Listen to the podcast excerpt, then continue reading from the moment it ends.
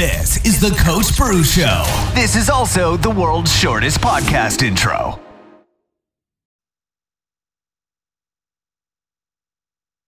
Welcome, everybody, to the Coach Bru podcast.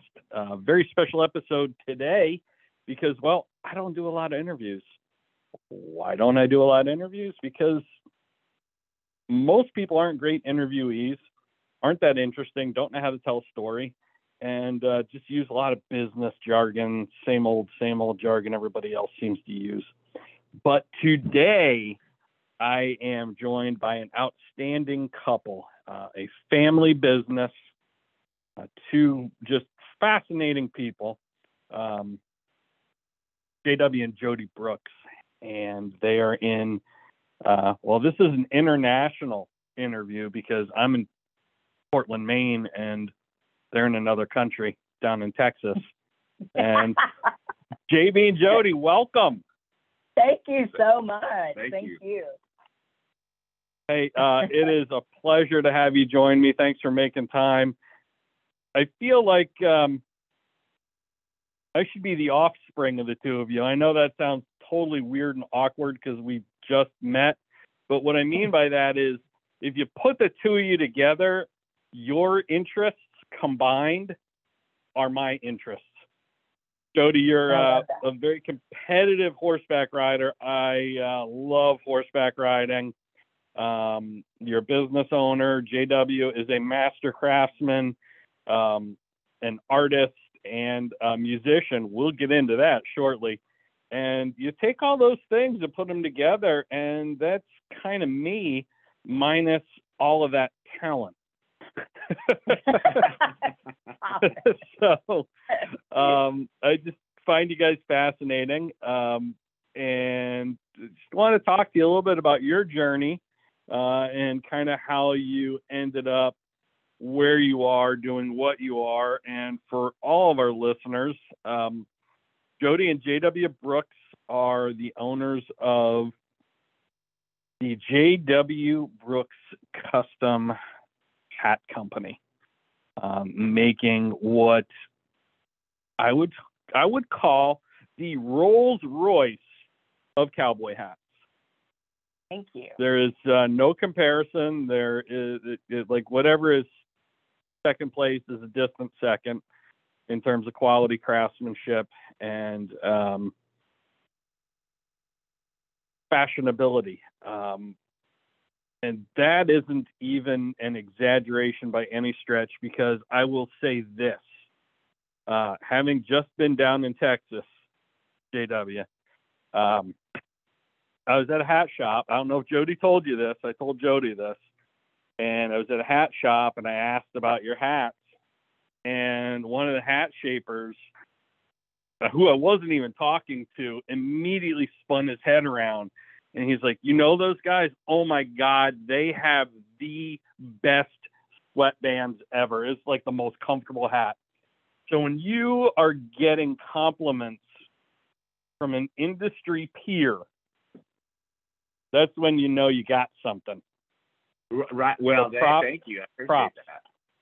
Yes, thank you. Well, it's always good to hear that. You you don't always hear the good from people, but um, that's awesome. Yeah. So, uh, love to just kind of hear your backstories, and we'll start with Jody. Uh, I started horseback riding at an early age, and uh, I get the feeling you did the same thing. And you know, I'm always curious, you know, when people perform at a high level and enjoy what they do, I'm always curious how they got started and where that competitive DNA was formed at an early age. So, Jody, could you tell us a little bit about um, how you got started riding and, and just kind of early experience? Sure. Um, I um, grew up riding horses. I got a photograph of me. I was probably nine, ten months old. My grandfather sold me on a pony that he bought for me, and I think it started there. And my dad um, trained and rode horses in North Carolina, and and so we always had horses on our at our house. And um, I was telling you earlier that you know, we, there were three of us girls, and so we always fought over, you know, we didn't have the money for all three of us to have one, so we always fought over who was going to get to ride Sure. the horse that day, or you know, for whatever time period, and um, you know, and and we all showed. My dad showed and showed horses, and then we grew up, you know, obviously going to the horse show with him, and then and then they had this little class called Tots to Ride, and um, that that me and my sister um, would show in at the same time. And so I think a lot of the competitiveness was just coming from competing with my own sister. Sure. And, you know, who could have the best ride or who could win the most ribbons, you know, or whatever. So Sibling rivalry is a powerful thing. you just said a mouthful right there. So I think that's where the competitiveness, uh, like my nat- the competitive nature came from. But as far as just, you know, having a love for the animal, I, I've always just I am, you know, I'm an animal person anyway. I I tend to really, you know, it doesn't really matter what kind of animal it is. I'm I'm gonna love it, and so that's why we have all this little funny farm we've got going on here at the hat shop as, as well. But um, but no, the animal just having a bond and relationship with an with a with a horse is so special and um and brings me a lot of peace and joy and and I can't imagine my life without it.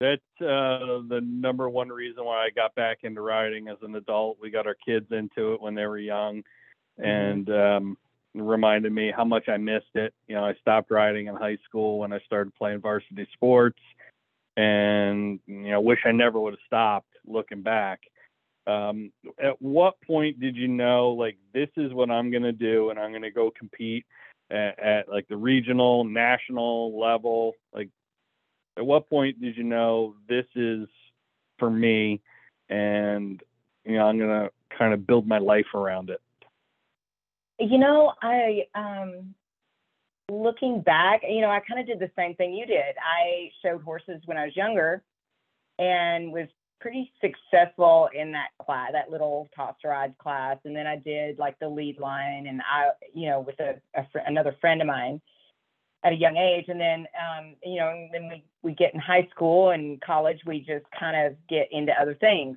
and so when I graduated college, and I mean, I still kind of trail rode on the weekends and and did some things like that for fun. But um, when I I, I was a paralegal for 15 years, and I think when I got my own money and started buying my own horses and and looking at you know what else I could do with them, um, I'm gonna you know I, I actually went to a Reined Cow Horse show, and in South Georgia and and just fell in love with the sport that weekend and decided that's what I wanted to do. And um and that was hard because I'd never you know worked Yeah. cows like that before. You know we'd round we'd round cows up with some friends of ours but not like that sport you know and and I was just amazed by that. And I I fell head over heels in love with that sport and that's what got me back into showing so I actually started back showing probably when I was 26 or 27. And um, and then decided I really liked showing that, and then I like showing versatility horses. So, um, but yeah, that's that's kind of where I started. You've always been an incredibly competitive person and this just uh, i imagine really brings it out and Sure. now entrepreneurship is a whole other animal no pun intended when it comes Right. to competition you know um, which brings me to your husband uh, jw uh, can you give us a little bit of your origin story and kind of how you you know got started um, maybe not even necessarily in the industry but just uh, Uh, you know, well, we grew up. Our family grew up around more of the rodeo industry, and um, Yep. so again, we were always around horses, and and always had some growing up as well. And I thought I knew everything about horses and livestock, and I was, you know, I knew it all until I met Jody and realized I really didn't know anything. So she's she's pretty modest in the fact that she's she is very very talented with horses and um has obviously paid a lot more attention to them than I have and I think that's women kind of tend to do that in general uh, with horses. But um, yeah, I, I, I was I just started- gonna say get married, and we'll all, you know, we all realize how little we knew before. Yeah, yeah, Right? exactly. Right? I thought I knew it. You know, it, it actually did take a few years of uh, of arguing back and forth before I realized she was actually right, and I didn't know uh, as much as I thought. But anyway, it uh, it's all worked out for the Oh, best. now I got it on video. So Right. now everybody knows. It's perfect. Yeah, but if I have a question, I I ask Jody for sure. No, but like as far as his singing goes, like that's amazing story actually. Well, we, you yeah, you you're kinda of like uh, JW. The way I would describe you is you make the Dos Equis guy seem kind of boring. Exactly. oh my gosh, you just said it. The most interesting man in the world is actually JW Brooks. You know, Yeah, uh, he's rodeo like- industry, music, um, and then obviously, uh, you know, master craftsman, uh, working with hats, creating hats. Like, let's talk about that a little bit. Um, your musical career, where did that get started? It get started just as a function of you know being around the rodeo industry, having an interest in like what what got you started on that path with music? Not not really, not till much later. I mean, I um I've always loved music and and of course you were raised around. I didn't know there was anything besides country music until I was about 18 years old. So um that was just you know, and I I always liked it and enjoyed it and sang and whatever just as far as around the house and so forth, but I I never thought for a second uh about having a musical career in anything. Um and and you know, so I definitely went down that path of being an artist and and I was doing that right out of high school uh and during high school actually um Where where'd you grow up? Because I know So you're a I'm from- Texas transplant. Where'd you grow up? Yeah so I was born in, in Durango Colorado and um so in Durango is where I spent probably the majority of of uh my youth I mean we did move around a lot my dad opened western wear stores so we uh, moved to, you know, we were in Sheridan, Wyoming, and Billings, Montana, and Yuma, Arizona. We did a lot of moving around, but um, I ended up going. You picked back. like the most beautiful places out west to live. Wow. Oh yeah, no, no, it was fun. I mean, Yeah. Being a little bit of a hobo that way was definitely fun, and meeting people, and you know, of course, the more you have to do that, the better you get at adapting and and uh, being able to socialize and meet people and so forth. So I think that all plays into it a little bit. But um, but no, I was drawing full time, doing a lot of commission pieces for people uh, in Durango when I was uh, right out of high school, and uh, Kevin O'Farrell, the local the hat maker there, which he's gone now. He's passed away, but he was pretty iconic in the industry uh, as far as custom hat makers go. Um, and he he asked me to come. I had actually done a, a drawing for him. We traded out. He built me a hat, and I did a drawing for him, and and um, we ended up. Uh, uh, I, he said, "Do you want to come down and shape some hats for me?" And I said, "Yes." And so he never fired me, and I never quit, and we just kind of just became friends. And I, I worked for him for s- several years, um, and then I ended up moving uh, to uh, Scottsdale and went to work for Aztec Hat Company down there. And I worked for them for about three or four years, and kind of paying my dues as far as learning. But I don't know that I'd ever really had a path that I was on that I was certain of.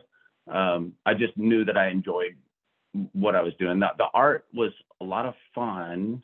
I was proud of what I did, but it was boring. You know, you spend hours and hours and hours alone, Sure. uh, just working away. And and the hat deal was just funner to me. It was, uh, you know, you're meeting like-minded people, and you're, you know, you're creating something that you're proud of and they're happy to have. So that was just, uh, it was just a lot more fun, and that, and that's kind of what took me there. The it wasn't until um, later on. I think I was about 33, uh, which is way too late to start a music career, in my opinion. But anyway, um, a friend uh, signed me up for a contest. Uh, it was that Nashville Star. I don't know if you remember it, but it was Yeah, absolutely.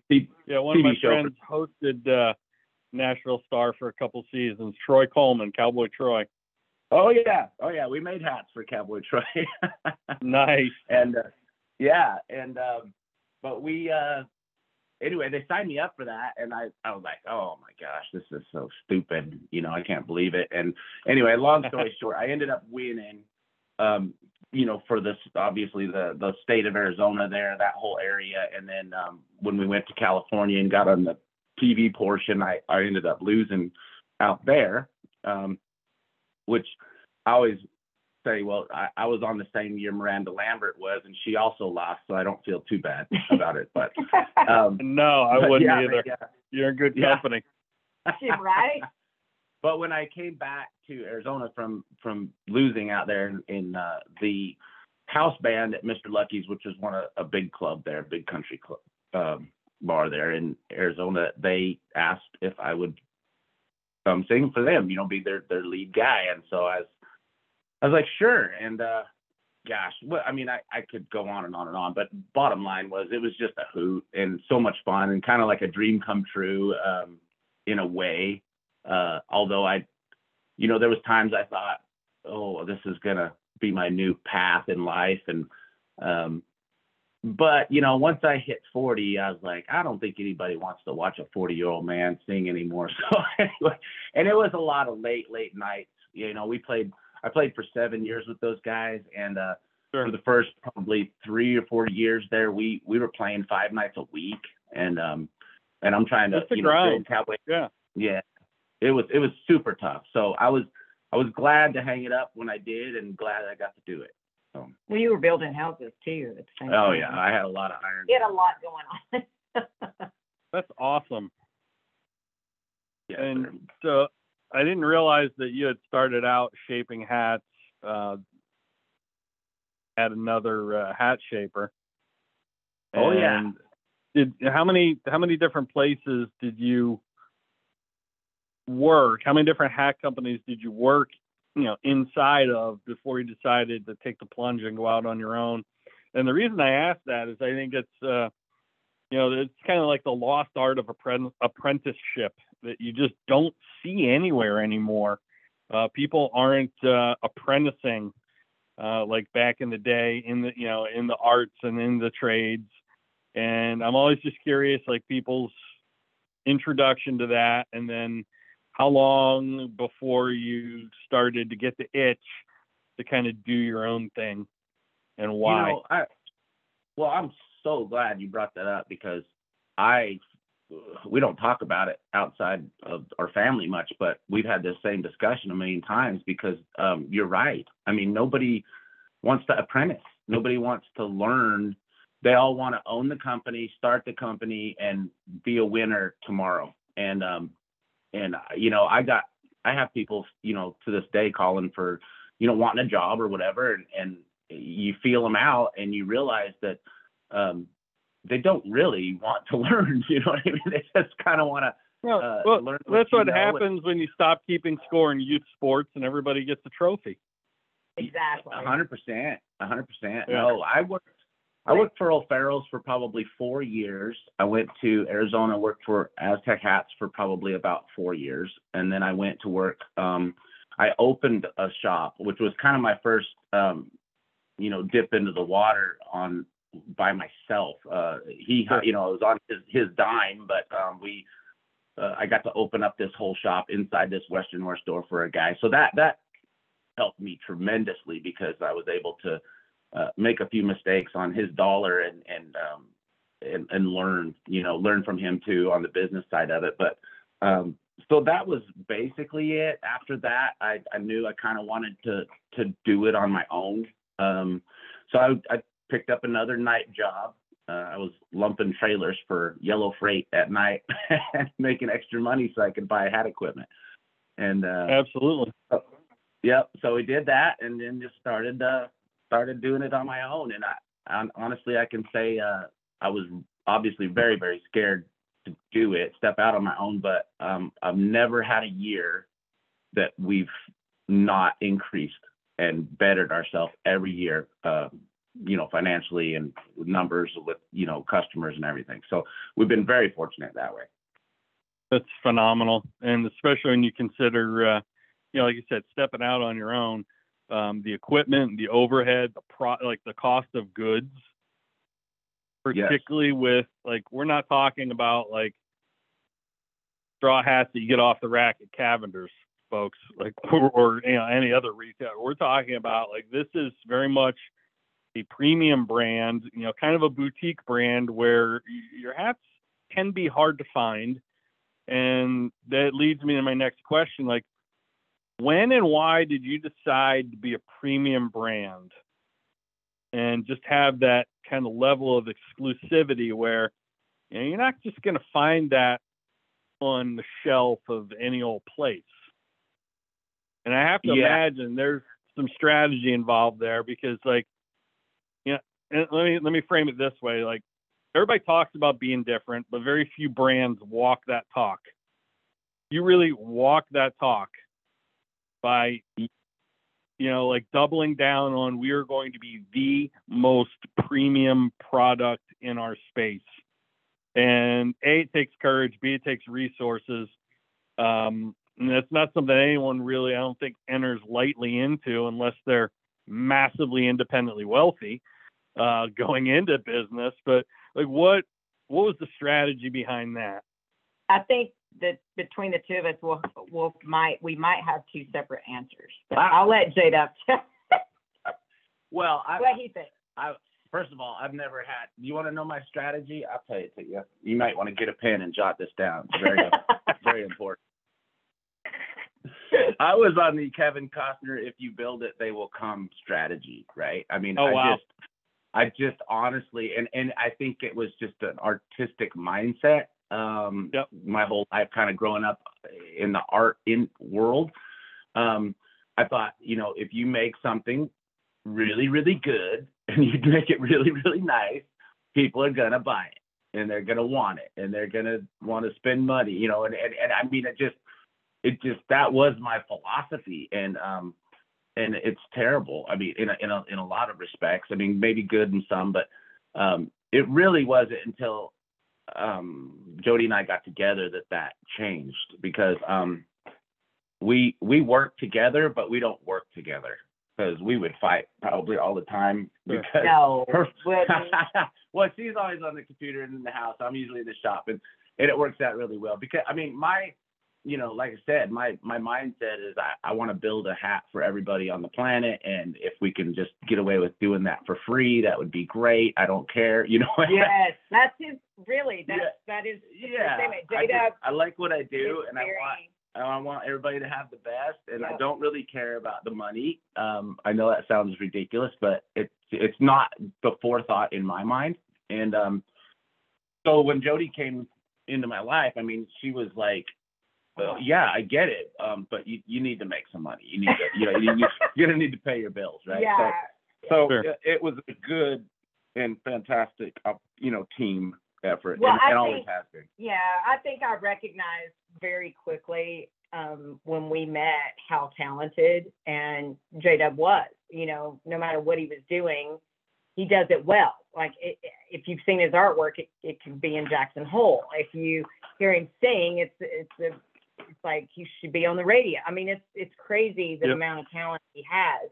And then he's making these um, these incredible hats, and I just recognize his talent. I think as an artist, you know, and I don't I don't want to speak for every artist, but I think from an artist mentality, you don't you, you you don't recognize how good your art is, no matter what that art is. Like it could be pencil art, or it could be making cowboy hats, or you know, sure. Creating some kind of invention. I mean, all that makes you creative and an artist. And I think sometimes artists have a hard time putting a value on their craft. And so well, yeah, know, there's the reason that the, the expression is so true. Starving artist, you know. Yes, yes, and so and I think so caught up in the making that they don't really assess the value sometimes. Right, and I can tell you, you know, Jay, it is important to J Dub. I mean, we, as far as like when he said he'd like everybody to have one of his hats, he's not joking about that. Like he Sure. would give his hat away. Um, and but I think, you know, obviously when I stepped in, I, I, you know, obviously we can't do that, but you know, um, there is value to it, and there's a reason why you want a hat from an artist, a Western artist that has been doing this for thirty, what, three years now, and Mhm. and um, and he's not only that an artist, but he's an innovator too in this industry. Like he's constantly thinking up new ways to make a better hat. I mean, you know, they've been making hats the same way for what 200 years now. Yeah. And so, I mean, it, the the whole process has kind of, you know, been there and, and has been around forever. And but J-Dub is so innovative in stepping up our game, you know. And then and then you got to look at part of it became a necessity. You know, we got so busy and and started getting so popular that, you know, we had to step up our game too as far as that goes. Um, I mean, there's only one at J-Dub, so Yeah. you're getting what you pay for and um but you know we appreciate you know all the compliments all the things that you know people say and do but really it would we just do it because we love it and we're able to make a living at it and that's that's awesome you know it's all awesome And you know, one of the things I think that that will really resonate for my listeners and anyone who's read, you know, my book Stadium Status is uh, you, know, you had mentioned the Kevin Costner theory. If you build, it, they will come. Um, I think just about every excellent creation by great creators has followed that path. And two of the stories I've shared are, uh, you know, the the creator of one of the greatest possibly the greatest bluegrass guitar in the world, the guy by the name of Dana Bourgeois up here in Lewiston, Maine, uh, in the basement in this tiny little mill. And he just makes the most world class guitars, sourcing wood from like all corners of the planet. And he's on this eternal quest to make a better every day, make a better guitar. Uh, Jack Yeah. Marucci, Jack Marucci, if you ever watched a Major League Baseball game, you've seen a Marucci baseball bat being used. That was a guy who uh, was athletic trainer at Louisiana State University and just started out with a lathe and, and a piece of wood in his tool shed in his backyard because his kid didn't want to play with an aluminum bat. He wanted to play with the same thing the pros use. So his dad just made him a bat and uh, kept trying to improve on that. Got to the point where college players used it and then pro players uh, not only use the bat, but instead of uh, you know being sponsored and uh, paid to use it, they invested in the company, Wow. and that tells you like you're onto something excellent.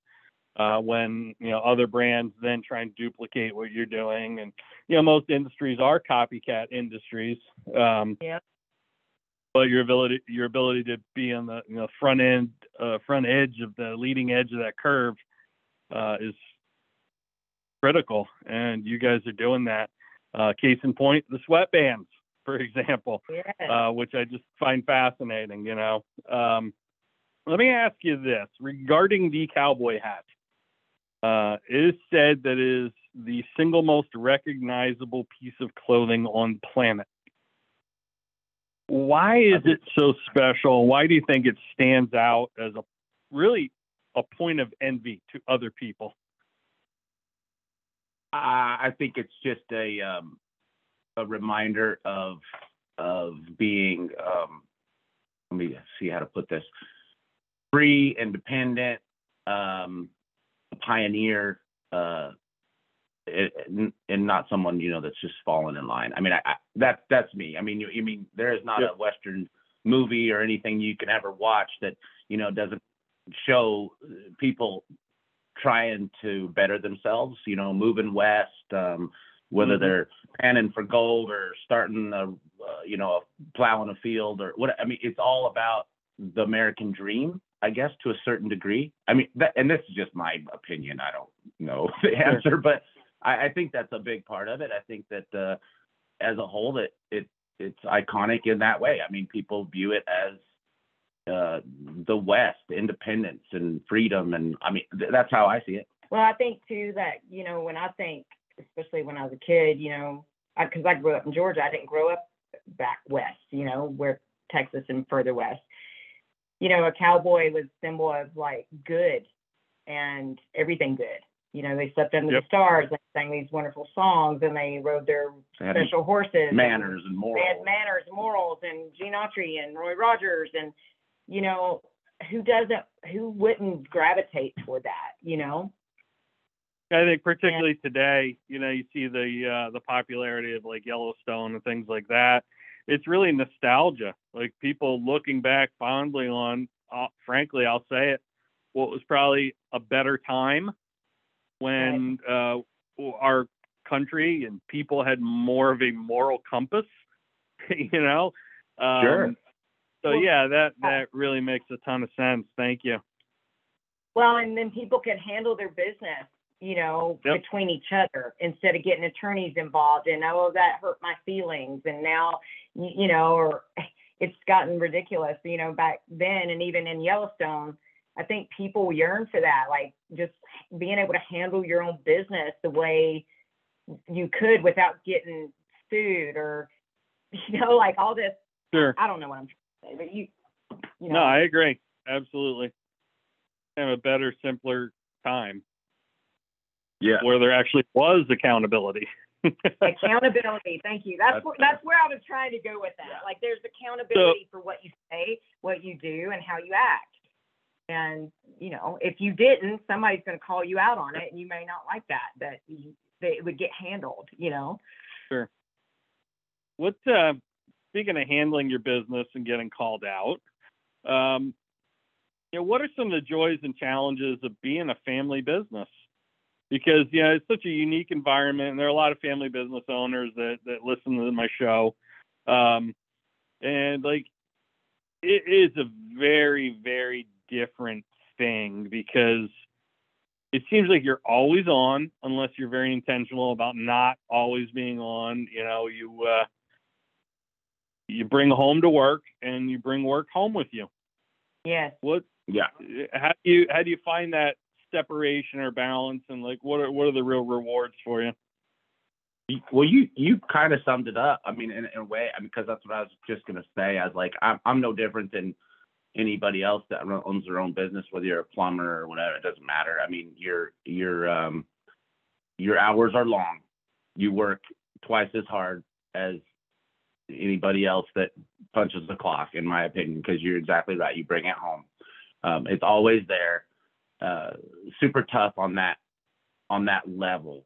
Um, the we had a retail store in Scottsdale and um, for a while there. And after we moved out to Texas, I said I'd never do that again because the nicest part about what we do now is to be able to stop making hats for five minutes and talk to my son or go, you know, help Jody load some horses or hook up a trailer or whatever and not, you know what I mean? And so the, Sure. the freedom to be able to do those things is fantastic. And, and, and, um, I love that aspect of it. But yeah, I mean, you were 100% right before. I mean, you, the, you bring it home, the hours are long, it is what it is. And, and you know, why, why you keep going? I mean, I, I guess I've always been that guy anyway. You know, I mean, I've, I've never been a clock puncher. I, I think I'd shoot myself, but, um, I, I like being independent. I like being my own boss.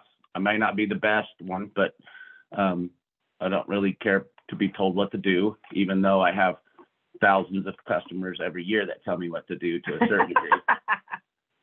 Um, Sure. But yeah, it's pretty much the same as every other business that's out there, I guess. Yeah, I Uh, I um I love that. I I love that I can go and show my horses at a show and someone can talk to me about a hat or how to get one or how to order one or they want to they want to order one and it's so awesome to be in an industry where I can I can be showing and still be making money. And Yeah, um sup- I was going to ask you about that. You're kind of you're kind of the product of the product in a way. yes. She's the show And, pony. and whether I like it or not. what is um what's your best marketing and the reason i ask you that is is I, I find your brand to be you know in your category so unique compared to so many others you're very much a boutique brand very much the premium brand that is hard to find um literally And, and if you could tell us a little bit about that, like what's what's your best marketing and sort of some of that maybe secret sauce around being exclusive and frankly kind of hard to find, you know? Well, I will let Jody answer that because she's the one that handles 90% of that kind of stuff. Um, however, it, my my personal opinion is, is that you can't, you cannot, and this is it goes back to what we were talking about before with apprentices. Um, you cannot uh, replace years with anything else. I mean, um, the fact Yep. that we've been I've been doing it for 33 years means a lot. And um, because when I was 19, 20, 21, 22, I mean, I thought I was the best hat maker on the planet. And of course, you look back and you're like, wow, I wasn't as good as I thought I was, right? But um, it was irrelevant because you're still a young whippersnapper, you know, young kid, and you're trying trying hard to be a player. And um, and honestly, it wasn't. I mean, I've always done well, and I'm I'm not trying to take that away, but I would say in the last 15 years of the 33 is where I've really started no, noticing the recognition of the time that I put in. Um, Mhm. you, you're, you know, I always strive to build the best product, um, and and obviously it's gotten better over the years, but I just think that there's no substitute for that. I think that the years are the most important thing as far as uh, uh, you, I just you can't take it away. I mean, it, people are going to talk, and and and Jody will get into that probably with you. But you know, we we were doing print ad and all that kind of stuff uh, early on when we first got together. A lot of print ad, and um, we couldn't track it. We couldn't. There, it was very hard to track. Very, you know, we didn't know if it was working or not working. And so Sure. Jody said, we're going to pull all this money back out of print ads, and we're going to put it into people.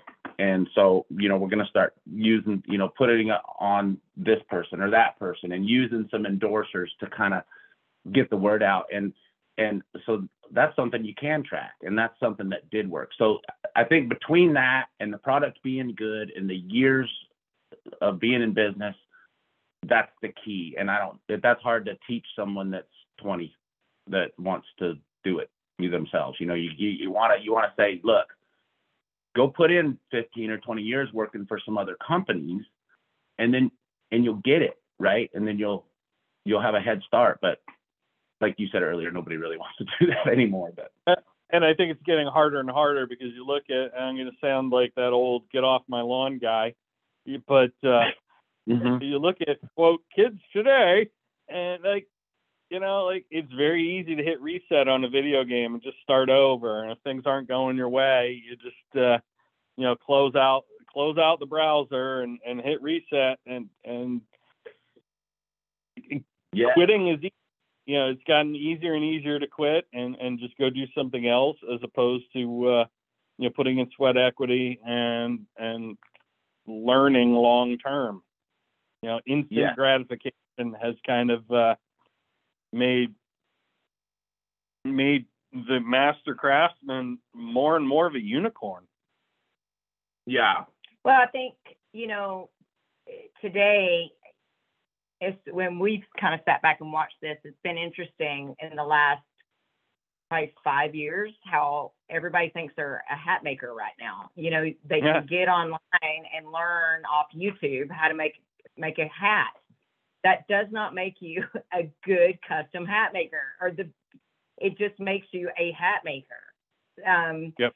It takes the time. You've got to put in the time and get the experience. And you can't just just because you've been doing it for five years does not make you a premium hat maker. You know, it's it's but it's hard to tell people that. You yeah know? i mean i mean I, we were all there once? Yeah. I mean, it's not like i Sure. didn't i wasn't in the same boat um the only difference was is i didn't mind paying my dues with other people people and working Yeah. and yeah learning and being humble about it. Yeah, I didn't too. mind that Mhm. at all. I mean, I, I knew what it was going to take for me to try to step out on my own, and um, I didn't want to do that. And I mean, I definitely wanted to learn as much as I could. So There's just no Sure. fast tracking um, a craft. I don't think. And if you No. do, then you're going to be you're not go- you're going to have a subpar product. And Um, what's that old? There's an old expression, you know, the ten, uh, well, the ten thousand hour rule, or ten years takes ten years, or ten thousand hours to become an expert. And you talk to anyone that's put in ten years or ten thousand hours, and they'll say, "Have I gotten better? Yeah, um, but I'm really just getting started." And to your Yeah. point, you know, 33 years in, it wasn't until year 15 or 20 that you really felt like, okay, hey, I'm starting to hit my stride. You know, and Right, that's, right. That's, Really that's good. I remember one time we were standing in the booth um, during NFR, one of our bigger shows, and I looked around and and and felt that, oh my gosh, I feel like we we made it. Like it, we were so busy and so covered up, and that was only just a few years ago. Um, I mean, and, and like J Dub said, we've been successful and have grown this company every year, but you know, it, it's still like, you know, 30 years into it, I was like, or, you know, with J Dub being into it, I'm like, oh my gosh, it's finally, you know, like you just have that Yeah. moment of, wow, all this work, which is like, look, you know, like I felt like, yes, we're accomplished. We've done it. We've done something right. So yeah, I want to go back, Jody, and, and uh, I want to go back and ask you. Um, you know, JW had mentioned we pulled the print ads, and you said let's invest in people. Uh, what has been your best marketing? A hundred percent are people. Um, Okay. I, I feel like um, it, it- print ad and I, and there is a place for it, and I'm not totally knocking that at all. Sure. But as a small business, you know, initially and still to to an extent, um, I felt like I couldn't see the money. I couldn't see the return on how you know you you you can spend anywhere from fifteen hundred on up to forty five, fifty five hundred on a print ad, depending on what publication that is. And so that's a lot of money, you know, sometimes. And and so I thought, all right, well, instead of spending our money that way, let's stick it, let's put it in the in fur, in the bodies and hats, and stick them on people that believe in us and support us and and and And that and are others a look, you know. yeah, and that- that others look up to. Yeah, and and and you know, and I can tell you this: they don't have to be at the top of their game. You know, they do not have to be at the top of the game. But what gets me when somebody, you know, when I'm looking at and sponsoring somebody or having somebody endorse us or whatever, is I look at how much do they love our product? Like, are they, you know, are they fans and and how well Sure. they hashtag us and how well they they tell everybody they meet how much they love their hat. That's what is pa- means the most. Passion sells. That's exactly right. And I, you know, we've endorsed some big names that sent us zero business. Like they Mhm. just, they're quiet. They don't, they just, you know. like it's almost they think it's an honor for you to attach yourself to their name. Yeah. Exactly. And I'm Yeah. like, nope, that's not how I work. And so I I'd take their money and get, you know, that adds a lot for their hat and I'd stick it on somebody that is just, you know, loves to talk, loves loves us, loves our hats, doesn't care who who they tell it. They'll tell the, you know, janitor to the president of the United States. They're going to talk about our hats. That's the person I want wearing our hats. That's the money I'm going to spend on them. And they're gonna put our money grateful. They're grateful for the opportunity and they're proud. Yep. Yes, yes, like you know, and and I, and it goes both ways. I want to be able Sure. to support them too and celebrate their successes and put them on our page and talk about how well they're doing. You know, so if when I look at people, you know, instead of putting on print advertising or things like that, when I'm looking at people, that's what I look at. You know, what can we what can we do together? We're a team. I want you to succeed just as much as you I think you want me to succeed. And that's the people I, I choose to stick, you know, hitch my wagon to. And I think you guys are again, you know, at the forefront of this move. I'll call it a movement because I believe that's what's happening. Is um, you know, you look at just sort of there's been a paradigm shift. You know, um, long form podcasts like what we're doing right now are outperforming and are more popular than you know mainstream uh, like late night shows or you know, the short little uh, radio interviews you see on your local country station on a morning show or something because they're real. Uh, Yeah. They're largely unedited. Yep. You know, they're authentic, and you get to have an in-depth conversation, and they're nuanced. Uh, they're not scrubbed within an inch of their life and clipped and edited sound bites.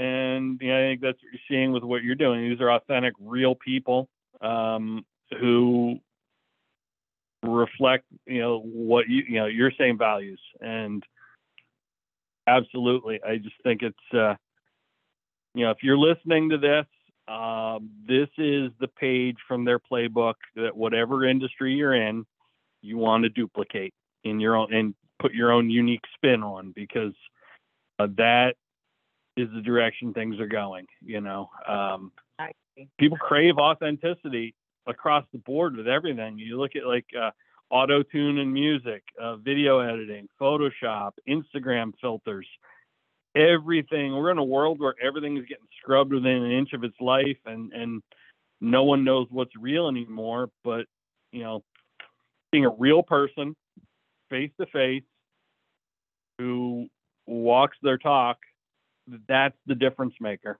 Like there's no substitute for that. I agree. Well, you uh, you were talking about that, but it's it's uh, it's done the same thing like in the music industry. I always kind of think about that, but um, you know, back when I was playing, so it was in the '90s, right? And um, they were, you know, all the labels were trying to sign anybody and everybody, and they'd throw something against the wall and see what stuck, and if it didn't, it was gone, and you know what I mean, just.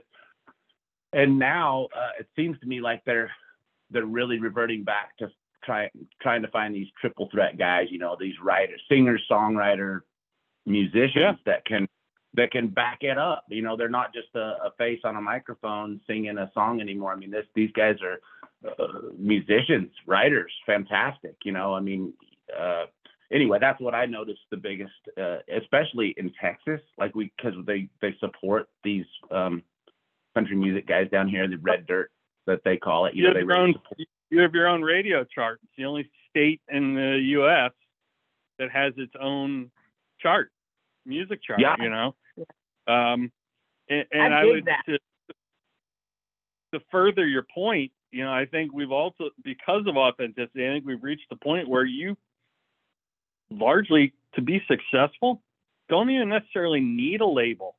You don't need that gatekeeper. Like, uh, you know, I No. interviewed Aaron Watson a couple of years ago and developed a friendship with him and his management. And, you know, he had number one album in country music and he's independent. He is his own record label.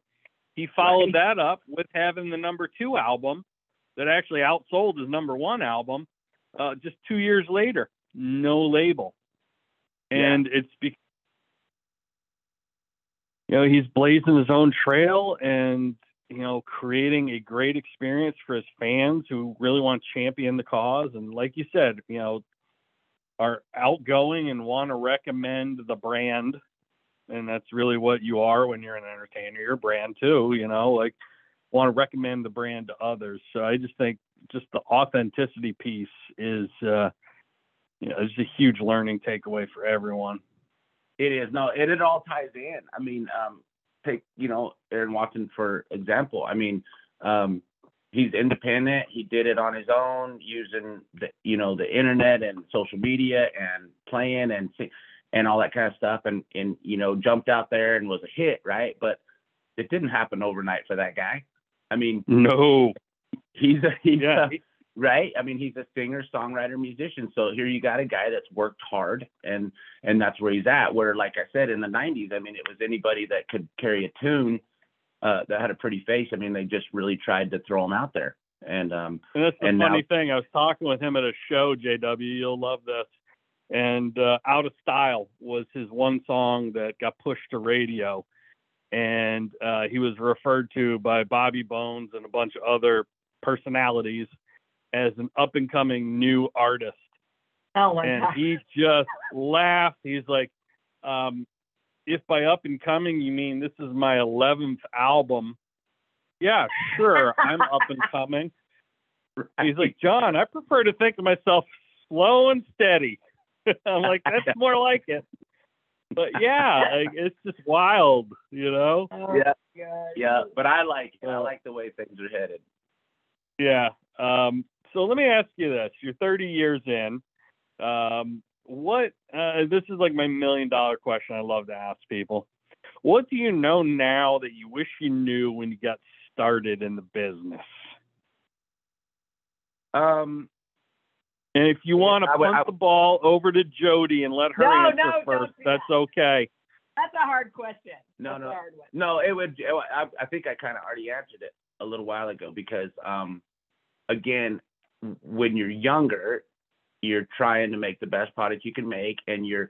I'll take here. Here's a example that is away from the hat industry. When I was drawing, okay, and uh, I'm painting and drawing, and I'm doing this art, and and I mean, I think I'm pretty good, right? I'm pretty good artist, right? And so I I went to a show and um, I set up my wares there and had some prints and some pictures. And then, you know, a couple booths down from me is a, a fella that I knew, and and he also did similar uh, medium and everything. So he's sitting down just a few doors from me, and and I'm like 21, 22, and he's about 60, and and I'm not patting myself on the back, but I am because I could draw circles around this guy, right? I mean, my art was just, in my personal opinion, 10 times better, right? Um, In your opinion. in my opinion, way better. Um, and nobody bought my artwork, and they were buying his, and I was like, huh, you know, I just really stumped me for a long time, and but it, it goes back to what I said: you cannot ever take away the years, and um, and the experience of those years. And I think that's the that if you could go back and tell yourself that that that would be the deal because when you're 21 and, and you're trying so hard to make a living doing what you want to do and it's it's rough and it's hard at times or whatever um, you just got to know that you if you hang in there it's going to pay off. But but it like you said people are so easily to quit you know it's so, so easy to quit um, and they, they get frustrated and, and leave what they are doing. And i always knew in my profession in the at least in the hat industry that you know I was always coming up with ideas, you know, this idea, that idea, but it was the guy that you know I thought, well, hats have been around forever. How do you make a better mousetrap, right? But they do it all the time. I think somebody just came out with a new mousetrap like a year ago. It looks really handy, right? So I'm like, it, it, just because it's a you have something that works doesn't mean it can't be better. So Absolutely. I uh now, this might be a little too inside baseball for any of my listeners, but I just want to ask you this because I'm fascinated. You know, it seems like no one's come up with a better mousetrap for the conformator. Isn't that like a thousand year old head uh, head measuring hat sizing device? And why Yeah. hasn't that evolved, JW? So you're actually speaking to the guy that evolved it. yeah, I evolved it, man. Yes. Okay. He Talk to me. Well, they they um and and and believe me, I'm not a hat historian, so I can't sit here and tell you. But I mean, I've I've seen I've seen conformers uh that you know have 17 something written on them. I mean, you're right; they've been around for hundreds of years, and then you know, of course, the the thing was is they were invented to um you know fit kings and queens with crowns because those conformer uh pegs would would expand and contract to the person's head shape, and then that would allow them to form that metal so that it was comfortable and blah blah blah. So that's about the extent of my knowledge on that. But but I used them for 28 years. I used a conformer, and I even then I always thought that it was about an 85 90% accurate device. I mean, it, it was the conformator has to be calibrated to the vermilion, and most people's are not calibrated correctly, and they've been Yep. swapped around and everything. So, anyway, and so when I had the opportunity, um, when they came out with the um, augmented reality software, it, that's what really sparked me. I'm like, gosh, you know, everybody's using this new augmented reality and facial recognition software there's got to be a way that we can utilize this to to come up with a more accurate uh, way to measure somebody's head. I mean, besides making You're not going to believe this. That was going to be my exact next question. yeah, There you go. That is yo, I'm fascinating. I've Yep. put a million hours of thought into this stuff, and I mean, we um, Finally got it done. I mean, and we did. You know, I started down the So mold what- thing years ago. What'd you do? Well, I mean, I, I- way before the computer augmented reality and stuff, and I was like, okay, if we if we take this foam and then you put it on your head, and then you know it's gonna. I mean, I was just trying to figure out any way to make it better, and and and this augmented reality just opened up everything because now, Yep. literally, we send a kit in the mail. So so another thing was, you know, we were only able to go to a show. I mean, we had to get in front of the customer in order to sell the customer app. And now, I mean, we do business all over the world, and it's because I can send a kit in the mail, um, and they can read through this deal and put this little sock on their head and use the iPhone or you know an Android to to get a a, a perfect shape on their head, and and then they send that to me and they don't have to send it back in the mail. I mean, it's just, that's how simple it is. I mean, it's a Yeah. you email it to me or, or text it to me, and I can start building your hat within five minutes, right? And it's going to be correct.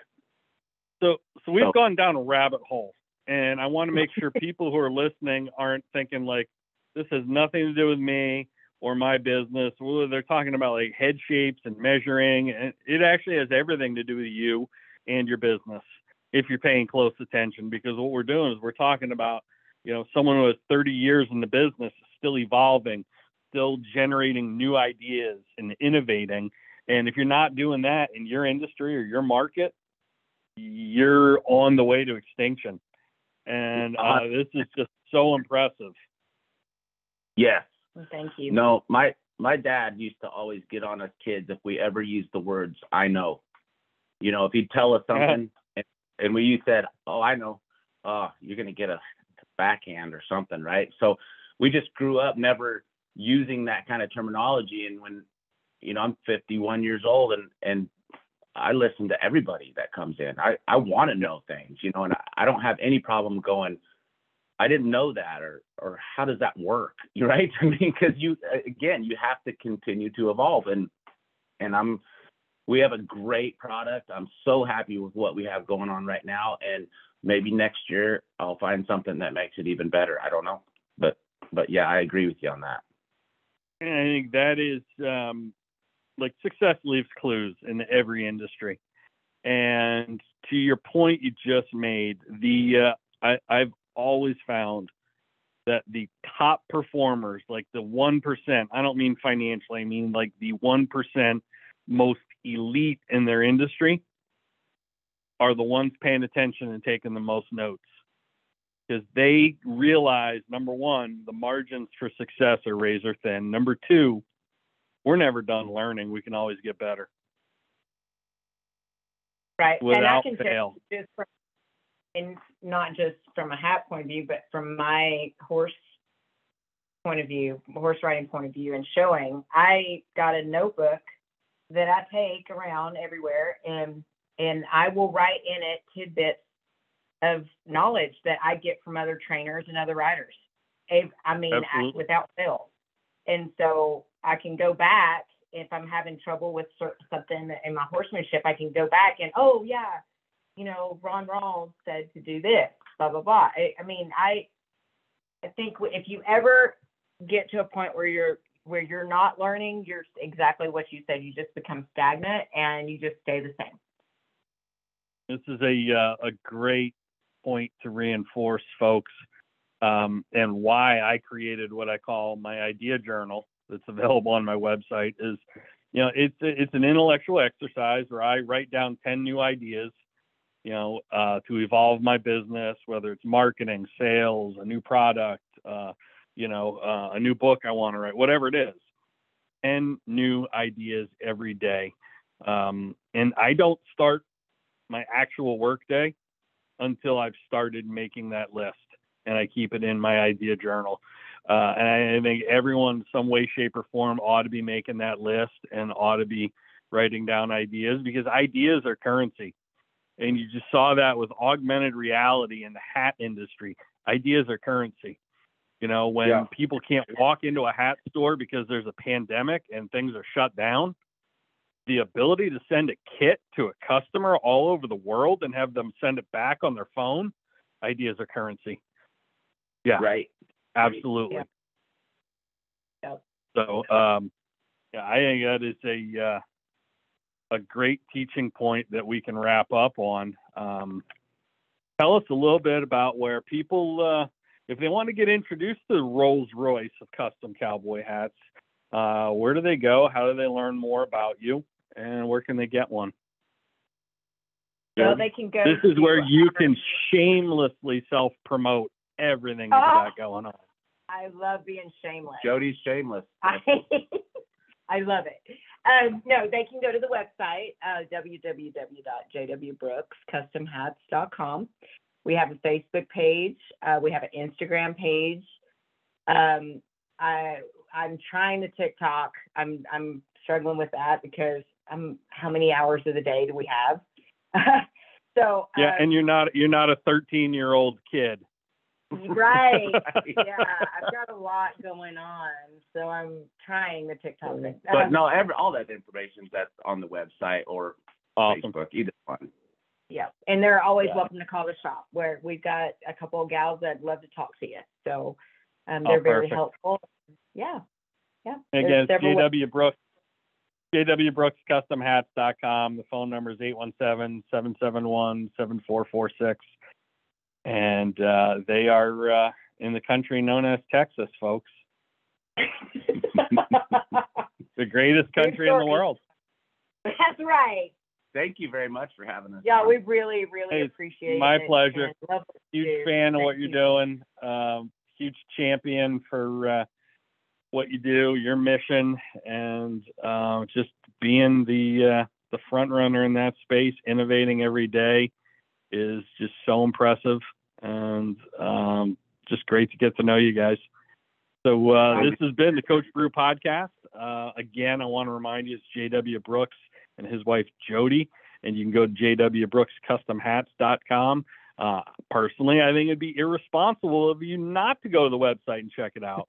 and uh, everybody needs a cowboy hat. I Amen. firmly believe that. Everybody needs one. They just don't know it yet, right? I just don't. exactly. Yes, sir. Awesome.